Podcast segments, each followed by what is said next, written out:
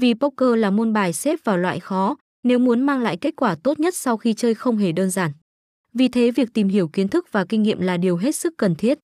Các bạn không thể bỏ qua thông tin này nếu muốn có cho mình tiền thưởng. Những người mới tham gia vào poker tốt nhất nên vào bàn chơi thử với những lão làng để học hỏi kinh nghiệm.